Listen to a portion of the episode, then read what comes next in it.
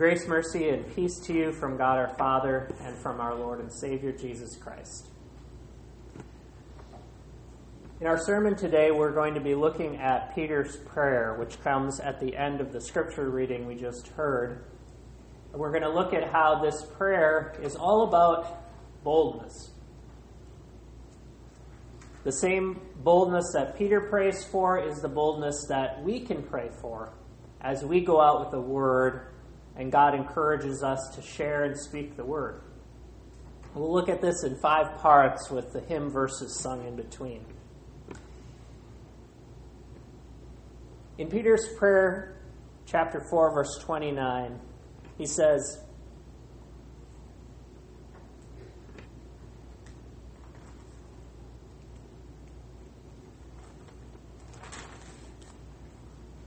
And now, Lord, look upon their threats and grant to your servants to continue to speak your word with all boldness. The story of the early church is bold. It shows men and women who were bold in what they did for the Lord. They were bold in risking their own life and limb. They were bold in healing life and limb. They were bold in sharing life and limb, all for the sake of the gospel.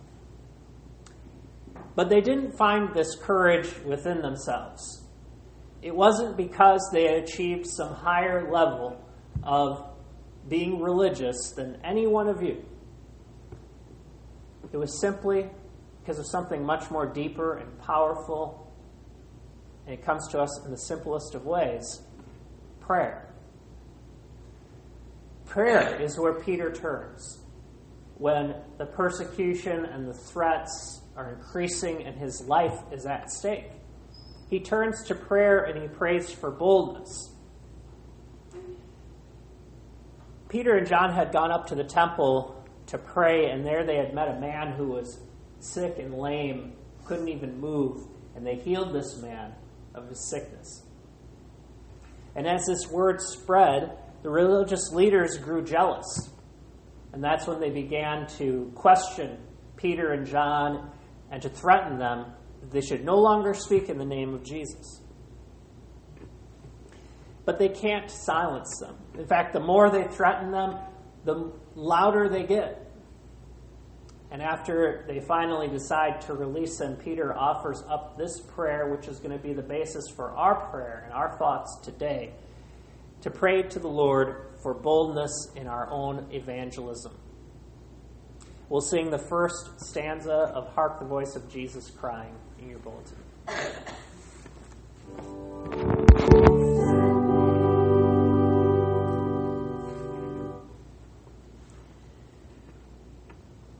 And they raised their voice to God with one accord and said, Lord, you are God who made heaven and earth and the sea and all that is in them.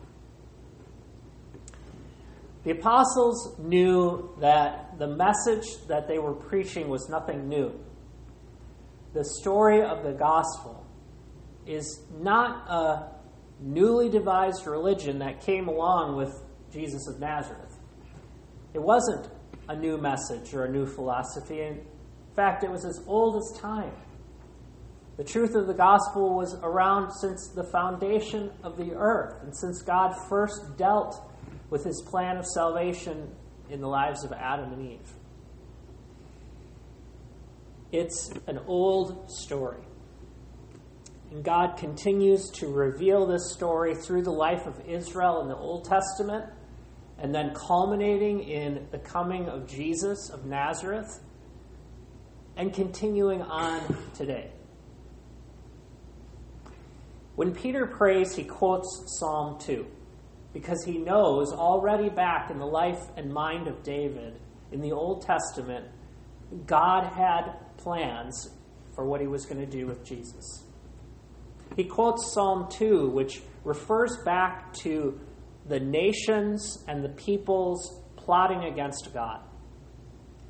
Why did the Gentiles rage and the peoples plot in vain? The kings of the earth set themselves, and the rulers are gathered together against the Lord and against his anointed.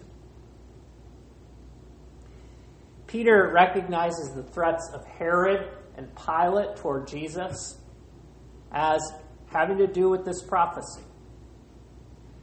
And yet, he knows that despite all the world would do to try to overthrow the plans of God, it's foolish.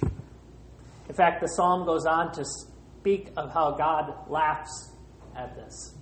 Anytime that we try to control God's plans, anytime that we try to get our mind and our thoughts into God to make it work out the way we want, God laughs. It's foolish. But it's also encouraging. It's encouraging because Peter prays to the Lord of heaven and earth. What higher authority could there be?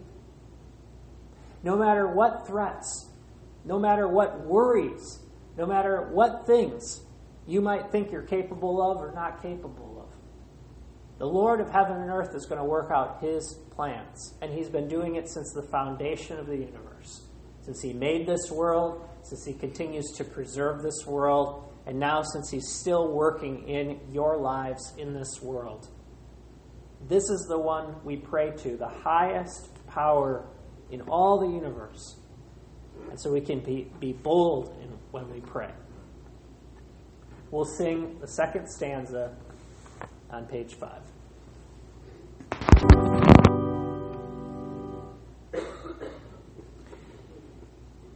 Peter understands that sometimes things are not what they seem.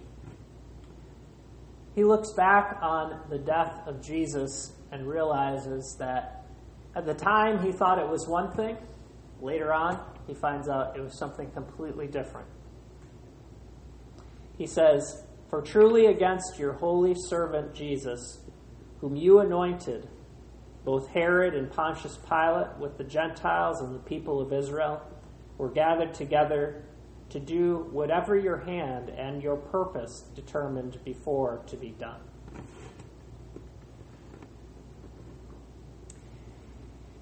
We see in the death of Jesus the most awful thing we could ever imagine. The persecution of Jesus is the hating of God's own beloved Son. There's nothing worse that we could imagine, and yet, even in that, the worst of circumstances, God is still in control. God is still working out His predetermined plan. Out of these bad things, He works out good things. And we know because He raised His Son from the dead. And He crowned Him with glory and honor as his anointed one, the chosen king who would continue to rule over all this world. So we too can have confidence even in the face of persecution that we might face. You can look to the example that comes just after this prayer in the life of Stephen. Stephen was living proof of the boldness of Jesus' resurrection truth. Even in the face of death, Stephen was still confident in the Lord. Stephen was accused and arrested for teaching against the customs of Moses. He was treated just like Jesus. His words were twisted and misrepresented before the Jewish council when he was on trial. They unjustly accused him of blasphemy and sentenced him to death. But Stephen never backed down. Instead, he grew even more bold, praying in the last moments to the Lord. And what did he pray? He said, Forgive them. Stephen knew that no matter what evil they might do to him, he was going to be fine. He knew that the evil that was upon them was far worse. And so he prayed for his enemies. Just like Jesus, when Jesus was on the cross and he prayed, Father, forgive them. This is the way that Jesus loves the world. He loves his enemies. He blesses those who hate him and curse him. And so the same love is with us to pray for those who we don't get along with, or those who are hostile to what we believe, or who are against Christ. But at the same time that Jesus and Stephen love their enemies, they never surrender the truth. Their love is never compromising what is true for us to believe in. And so while they love their enemies and pray for them, they also stand firmly on God's truth. To the point where Stephen has to tell these men that they've hardened their hearts against the Lord. And that leads to his own death. He's willing to die rather than to compromise or approve of a lie. And for us also, we need the same boldness to speak up no matter what the results are going to be. If we are going to lose a friend or lose a job, the confidence of the Holy Spirit here is that in every difficulty, God's going to use those moments to witness to the hope that we have, to witness to the truth of Jesus' resurrection. We'll sing the next stanza, stanza three.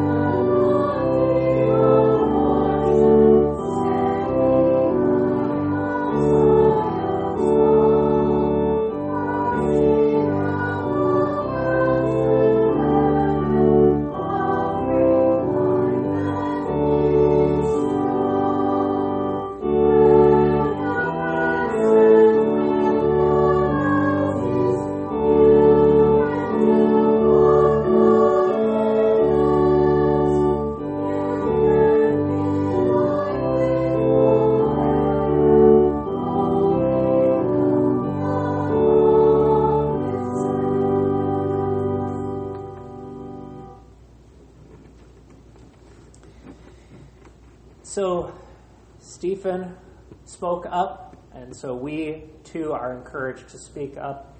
And that's what Peter prays for. He says in verse 29 And now, Lord, look upon their threats and grant to your servants to continue to speak your word with all boldness. It's much easier to stay quiet we would rather avoid uncomfortable conversations. We would rather stay comfortable, unnoticed, and not stand out. Peter definitely knew what this feeling was like.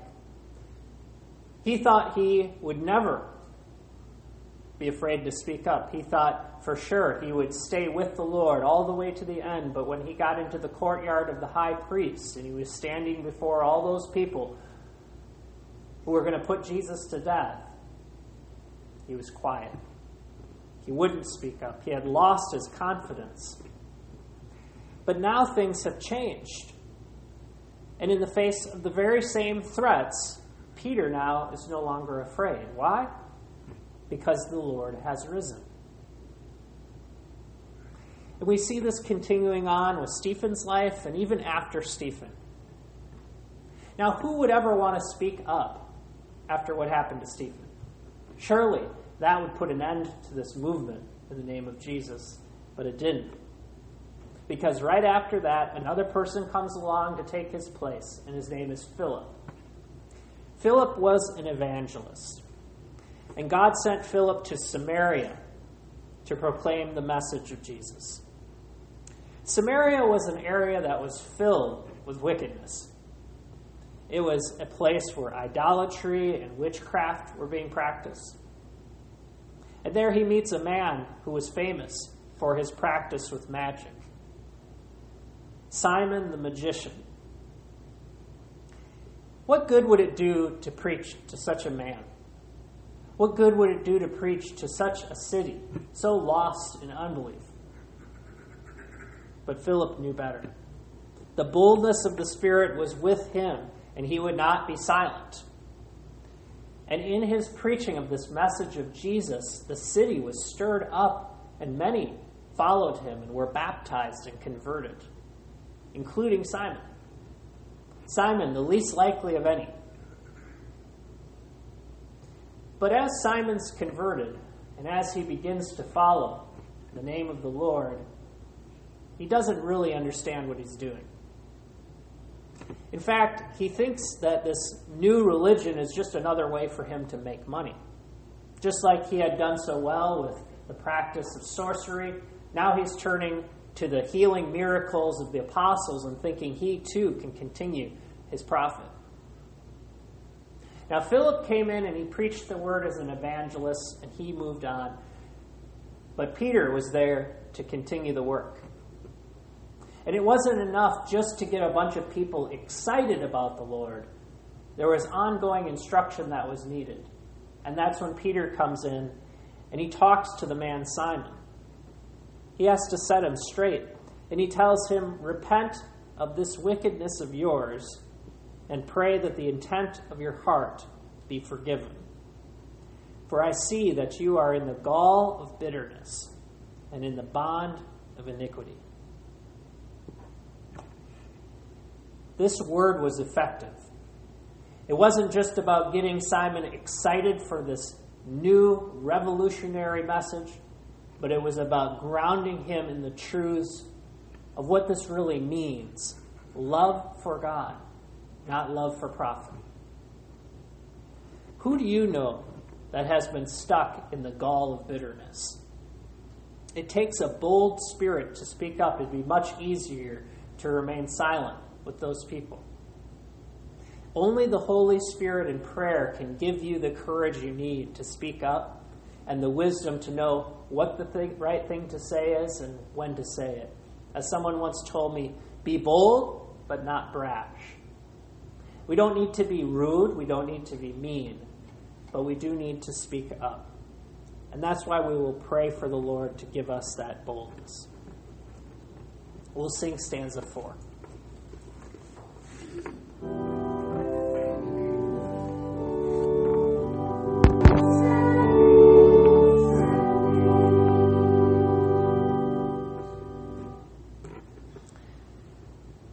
Final verse of this section, it says, When they had prayed, the place where they were assembled together was shaken, and they were all filled with the Holy Spirit, and they spoke the word of God with boldness. You see how God answered their prayer, how He answered their prayer for boldness and sent the Holy Spirit to shake the very foundations of the building. He answers your prayers too. And while He doesn't need to shake this building, He does shake our hearts and people's lives. And if it wasn't for the Holy Spirit, we would be hopeless to accomplish anything. In fact, Martin Luther has a prayer, and it's up on the wall in my office. And in that prayer, he says, If I am left to myself, I will certainly bring it all to destruction. It's a reminder that if we are left on our own to accomplish this work of the Holy Spirit, we would be sure to bring it all down our selfishness, our foolishness, our lack of understanding and faith, we would get in our own way and we'd ruin it all. That's why the Holy Spirit is so necessary. We do not get to decide how this works out, how God works, when He works, and what His work will look like.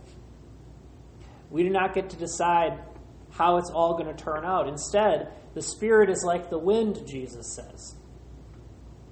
You can't say where it came from, you can't say where it's going, you can just say it was there. You don't get to control the wind. The wind comes and it goes and it does its work. And God responds to Peter's prayer by sending the Holy Spirit to his church. This continues on. And we'll turn back to Philip now again for an example. Just chapters after this, in chapter 8, Philip is continuing his work of evangelism. And now God tells him to go to a strange place and to meet a strange person. He arrives on the road to Gaza, a southern road going through the desert from Jerusalem, heading all the way down the coast to Egypt. It's a road that's headed to nowhere. And there he meets a man. He meets a man who was the servant of the queen of Ethiopia. This Ethiopian was a worshiper of the Lord and had traveled to Jerusalem and gathered a scroll. And he was bringing this scroll back to his home place. It was the scroll of Isaiah. And Philip finds him there and he's reading from the scroll, Isaiah chapter 53. And in Isaiah 53, he's reading about a prophecy which has to do with Jesus. It says, Like a sheep, he was led to the slaughter, and like a lamb before its shearers is silent, so he opens not his mouth. Philip takes this opportunity to tell the man what he doesn't know that this prophecy is predicting how Jesus would come to suffer on the cross and to be silent in his suffering. How he was led like a lamb to the slaughter as a sacrifice for the sins of this servant, for the sins of the queen of Ethiopia, for the sins of all people. And so the man believes and asks if he can be baptized. He's baptized right there on the spot, and then he heads on his way. Would Philip ever see him again? Would Philip ever know what the outcome of this interaction was? When we pray for the Holy Spirit, we're really trusting the Lord. We're handing everything over to Him. It's bold for us to do this. We would like to determine what the outcomes are going to be, what the plan is going to be, but all we can do is seize the opportunity. Maybe that person you meet will never come to your church. Maybe he's headed through town He's on to another place. Maybe it's somebody who's already has a church. They're already a believer, but there's some piece of truth that you can share with them that will help them grow. When we pray this prayer with Peter, we're praying for boldness to speak up, but also boldness to believe and entrust it to the work of the Lord. And so we will pray in your bulletins on page five, I'd like you to join in our prayer together. O Lord, grant us boldness in our prayers and witness. Lead us in a humble, bold attitude to stand in the face of persecution. Give us courage, wisdom, and opportunity to speak when the time is right and send your Holy Spirit to bless all that we say and do in your name. Amen. We rise. The peace of God, which surpasses all understanding, guard your hearts and minds through Christ Jesus. Amen.